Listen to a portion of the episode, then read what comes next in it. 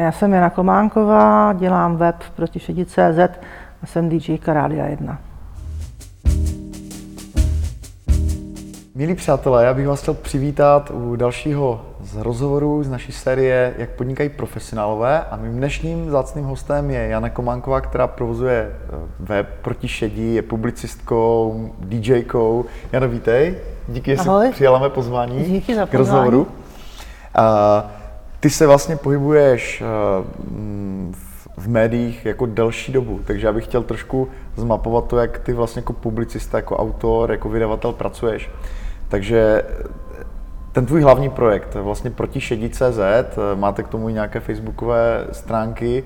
Eh, jak vzniknulo, co je jeho posláním, nebo jak funguje? Posláním je v podstatě bojovat proti šedi v úvozovkách. Vzniknul eh, tak jako téměř náhodou. Ukazuje se, že opravdu náhoda přeje připraveným. Já jsem pracovala eh, v časopise Report, což byl hudební časopis, který pak se přesunul jenom na web a už pro mě nebyla práce. A eh, já jsem se o tom bavila se svým kamarádem, který měl nějaký facebookový projekty a říká tak jako, a co prostě neskus, nepracovat už pro někoho, eh, přece je daleko lepší pracovat sám na sebe. Já jsem si říkala, tak jako už jsem v životě byla, eh, ten člověk na volné noze, ale spíš to bylo, že jsem třeba překládala na zakázku nebo něco psala. Mm. A udělat si vlastní projekt, já bych na to asi sama neměla odvahu, ale mě tak pošťuchoval, že jsem to nejdřív založila ty stránky s pomocí jeho a zase jeho kamarádů a svých kamarádů a svých kolegů. Eh, původně takový spíš zájmový projekt, od kterého jsem neočekával, že se stane jakýmsi biznisem ale spíš to bylo i proto, že moji bývalí kolegové z toho časopisu říkali, říkali tak pojďme nerozpouštět tu partu v uvozovkách, my jsme nebyli až takový blízký kamarádi, ale spolupracovalo se nám dobře a pojďme zkusit pokračovat aspoň nějakým blogem na webu. Takže jsem to původně zakládala jako bez ambicí, že mě to uživí, nicméně pak se ukázalo, že to lidi čtou, takže jsem z toho začala budovat jakýsi časopis na webu. Hmm. Opět s pomocí dalších lidí, abych jako nerada, aby eh, zanikla ta kooperace s lidmi, kteří tomu často naprosto nezištně pomohli a bez kterých by to nebylo a já bych asi nenašla tu odvahu sama hmm. Eh, začít vyloženě podnikat ve smyslu prostě firemním. Z čeho uh, plynou příjmy toho projektu? Z inzerce. Je to tak, že... Jaká, jaká forma uh, tam je nejběžnější? Mm, klasické banery jsou taková obvyklá forma, ale jsou klienti, kteří nechtějí banerovou reklamu, jednak protože spousta lidí používá adblocky a tím pádem investovat do baneru není efektivní. A nebo prostě nechtějí, protože spousta lidí, když ten adblock nemá, tak to vnímá jako fuj reklama, takže eh, chtějí nějaký speciální, PR článek, nebo... PR článek, speciální projekty nebo takovéhle věci, Jasně. nebo, nebo video obsah na zakázku, což je věc, která eh, se zatím děje mimořádně, ale taky si myslím, že by třeba v tom čase mohla být budoucnost. Mm-hmm. Uh, prodáváš vlastně tu reklamu napřímo nebo spíše přes agentury využíváš nějakých svých jakoby předchozích kontaktů vlastně z toho mediálního světa, nebo jakým, jakým způsobem, že je hodně lidí, kteří mají třeba navštěvovaný jako server, ale jako je pro ně těžký jakoby najít ty incidenty, takže jak to vlastně děláš ty? Tak lehký to není, ale nějak se to vždycky děje. Eh, něco jde agenturně, což znamená, že spolupracujeme s agenturou, která eh, má kontakty s třeba prodejci oděvu a tak dále. Ty se nám ozvou, máte volné místo na banery, tam to jde vyloženě banerama, eh, máte místo na banery 1. prosince až 11. prosince, my řekneme ano nebo ne a oni nám vlastně Aha. zadají s nějakou svojí provizí, která je ovšem pochopitelná, eh, protože oni taky z něčeho musí žít, Jasně. nějakou reklamu. A pak jsou inzerenti, kteří přicházejí napřímo. Já nejsem typ, který dokáže tu reklamu nabízet, ani si nemyslím, že mě to přísluší, jestliže se starám o obsah, tak zároveň, abych někam volala, nabízela mm. inzerci, to nechci, nemám na tu povahu, ale mám asi štěstí, že část těch věcí jde vlastně jakýmsi pasivním způsobem, že se ozývají inzerenti eh, buď noví, že by jako chtěli zkusit s naším serverem spolupracovat, anebo to jsou kontakty, které jsem si udělala za ta léta v médiích a lidi, kteří eh, třeba sami taky bývali novináři, teď se pohybují třeba v PR nebo v reklamních agenturách, nebo třeba sedí na penězích v nějakém divadle, tak prostě se ozvou, Jasně. že by u nás utratili nějakou korunu. Mm-hmm. Děkuji. Vy vydáváte toho obsahu poměrně dost a myslím, že jste jako hodně jako produktivní jako server na to, že to je v podstatě takový jakoby menší projekt. Jak vlastně vypadá ta, ta redakční práce tvoje? Jakoby jak, jak vlastně ty eh, připravuješ ten obsah, jak ho vybíráš, jak se domluváš s těmi autory, jak, jak, jak je ten proces vlastně v pozadí?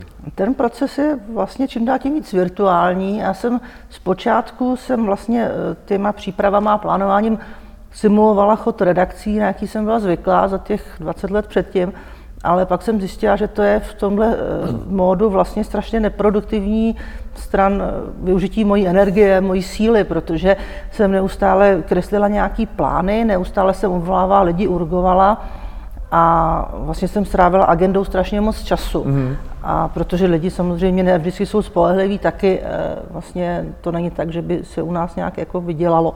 Takže eh, závisím dost na jejich libovůli, protože v podstatě honorujeme ty náročné projekty, ale ne když někdo napíše čtyři řádky za lístek na koncert. Takže pak se to různě eh, vlastně nervovalo a urgovalo a vlastně jsem usoudila, že tudy ne, takže je to mnohem víc, takže se domlouvám ad hoc s těma jednotlivými lidma, nepotřebujeme se scházet jako parta, i když teď bych chtěla udělat nějaké setkání, ale eh, vlastně mnohem méně to připomíná redakci, jako takovou tu, co známe od Čapka, že tam sedí ty včeličky a pracují, ale jednotlivě se domluvám s autorama na konkrétních článcích. Uh, jak dlouho dopředu připravuješ třeba ten redakční plán, nebo je to jako spíš jakoby na týdenní bázi, že tam jako co ti zrovna přijde, co dojdu za články, nebo je nějaký jako výhled?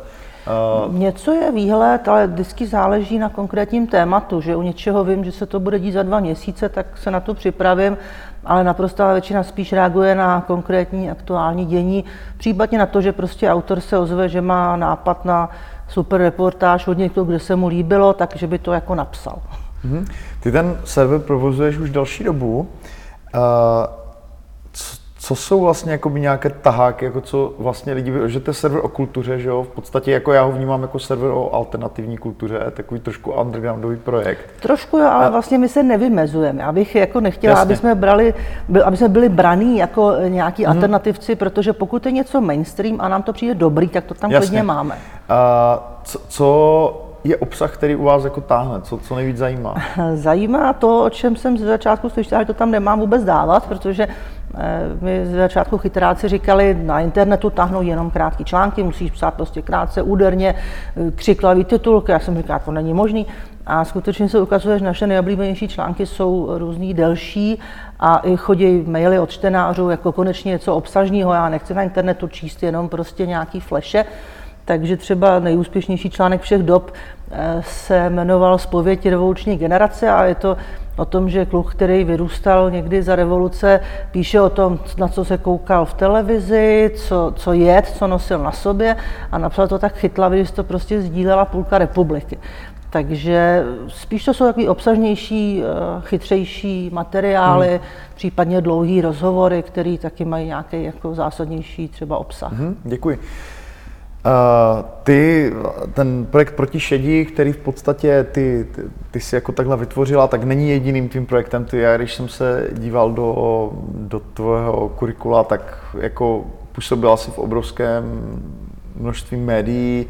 Uh, chvilku jsem. Spolu, byla jsi spoluautorkou řady publikací vlastně. Působíš jako DJka. Jak, jak vypadá ten tvůj další profesní život? Jako abys vlastně uh, mm, popsala trošku, jestli bys mohla trochu popsat, co ještě děláš. Já vím, že ty máš pořád v rádiu, eh, na rádiu 1, a co ještě vlastně děláš, kromě serveru proti šedí? Mm, bývají to články nebo jiné texty, který se dohodnu s jejich vydavatelem, že chce. Bílý texty? Jiný texty. Jo, pardon. a Vlastně se to dost liší, hmm. protože někdy eh, třeba všechno musím odmítat, protože s tím webem je víc práce a někdy, když se mi někdo ozve, napiš nám recenzi na novýho Stinga, tak řeknu, jo, dobře, napíšu. Eh, teďka jsem akorát dodělala svůj příspěvek do posledního z, trilogie, z dílu trilogie Kmeny, což je vlastně o alternativních různých kulturách, subkulturách, tak tam jsem teďka se mordovala s jedním textem, dalo to teda hodně práce. O čem? Eh, o taneční scéně, vlastně 90. léta, jak se začalo chodit do klubu, jak se protančily noci někde v polích a tak. A byl tam jednak rozhovor s DJem z té doby a jednak nějaký moje reflexe, jak jsem to brala jako knihu, která tady zůstane a která asi se bude jako považovat za nějakou referenci po třeba 20 letech, tak jsem se s tím strašně piplala, takže to bylo strašný práce. A to rádio je velká radost, tam není nějaká šílená příprava, protože tím, že muziku sleduju průběžně, tak eh, v podstatě na to konkrétní vysílání už jsem připravená z toho, co jsem naposlouchala během těch dnů a tak je to vlastně pár hodin týdně, takže to není nějaká extrémní zátěž. No a do toho se snažím kde se věnovat pos, různým kde naši hobby. posluchači mohou slyšet? Na, Eh, na rádiu 1 už od roku, myslím, že 93 tam jsem. A teď akorát teda nevysílám už nějaký noční směny, ale každý druhý čtvrtek dopoledne tam jsem a pak máme s kolegou pořád v sobotu večer ještě, tam jsou hlavně jako nové věci, případně daný do kontextu s třeba starým punkem, když je nějaká kapela, která zní jako ty starý punkáči. Uh, mě taky zaujalo, že ty vlastně chodíš eh, jako v podstatě freelancer, eh, nezávislý profesionál pracovat tady do Paper Hubu v paralelní polis. A jak třeba reflektuješ tu zkušenost s tím coworkingem vlastně? Jak se, jak se ti pracuje třeba tady, nebo proč jsi vybrala mm, coworking vlastně tohohle typu, vlastně zrovna tu polis? Mně byl sympatický ten projekt od počátku. My vlastně od počátku máme dobrý vztahy ze Stohoven a s jejich konkrétníma členama a jsme do nějaké míry propojení, že prostě jeden z nich nám třeba výtvarně něco dělal pro web, nějaké zásadní věci typu logo a tak.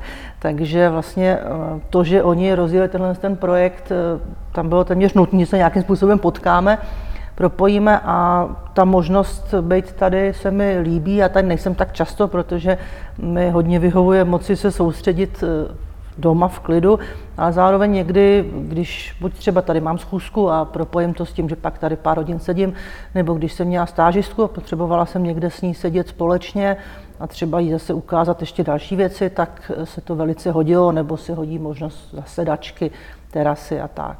Mm. Uh, ty máš asi tu výhodu, že pra- můžeš pracovat odkudkoliv, mm-hmm. takže v podstatě ta tvoje redakce je teda úplně virtuální.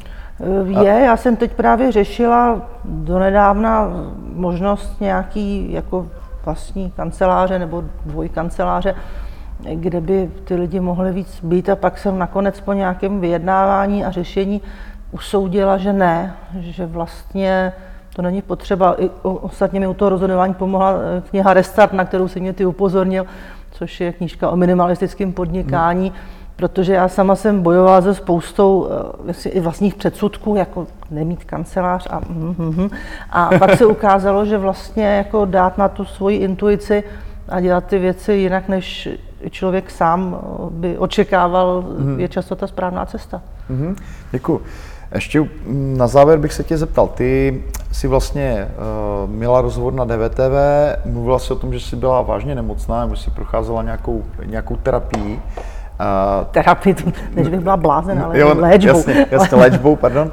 A, uh, mnoho lidí, kteří jsou na volné noze, mají obavu právě tady z toho, že by mohli onemocnit nebo tak. Takže jaká je vlastně, se mohu teda zeptat, jaká je vlastně ta tvoje zkušenost, do jaké míry vlastně kolidovala třeba ta léčba právě jako s tou tvojí prací, uh, jak jsi, to, jak jsi tohle zvládala? Kolidovala samozřejmě dost, protože jako onkologická léčba je poměrně náročná, i když jsem neměla klasickou chemoterapii, takže jsem nechodila po Praze plešatá, nicméně eh, ještě teď beru léky, které jsou na pět roků a které mají další, další vedlejší účinky, takže i teď vlastně, když už jsem v uvozovkách vyléčená, nebo eh, doufám, že jsem vyléčená, tak ztrácím spoustu času tím, že chodím neustále na kontroly nebo na testy, nebo eh, beru hrsti léku na vedlejší účinky a vedlejší účinky vedlejších účinků těch léků. Takže je to otravný v tom, že člověk opravdu přijde o hodně času.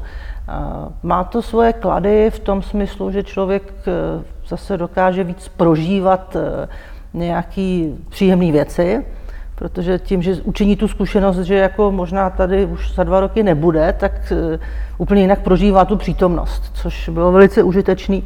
A já jsem vlastně toho slyšela o tom, že se to člověku stane, když je starší, jo, že Eh, když teda od toho trochu odběhnu, tak eh, tady v Praze byla eh, matka mého norského kolegy, která za mlada dělala asistentku Toru Hajadalovi a byla s ním na těch velikonočních ostrovech a tak.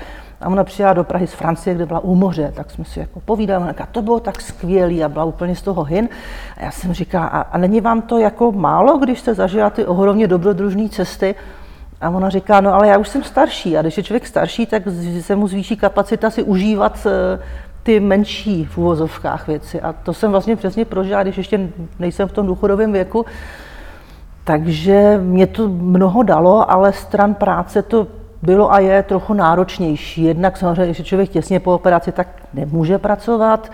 A ta moje práce má výhodu, že člověk nepotřebuje být tvořeně fyzicky fit, asi jako kdybych eh, prodávala v lahutkách, tak už jsem v invalidním důchodu, což možná taky tam skončím časem, jo, ale eh, ta práce, která spočívá v tom, že člověk telefonuje nebo klape do počítače nebo do telefonu, eh, má tady v tom ten plus, že člověk nemusí být úplně zdrav a na druhou stranu je to otravný, je to náročný a samozřejmě ještě ty důsledky a ty různé následný všechny možné léčby, rehabilitace člověka zpomalí a ukradnou mu čas, který by mohl věnovat eh, něčemu produktivnějšímu. Jasně. Takže ještě teď eh, prostě, mm, já nevím, jsem byla tři týdny v lázních, kde člověk jako nemůže normálně pracovat a ani nechce, protože ten odpočinek je taky potřeba.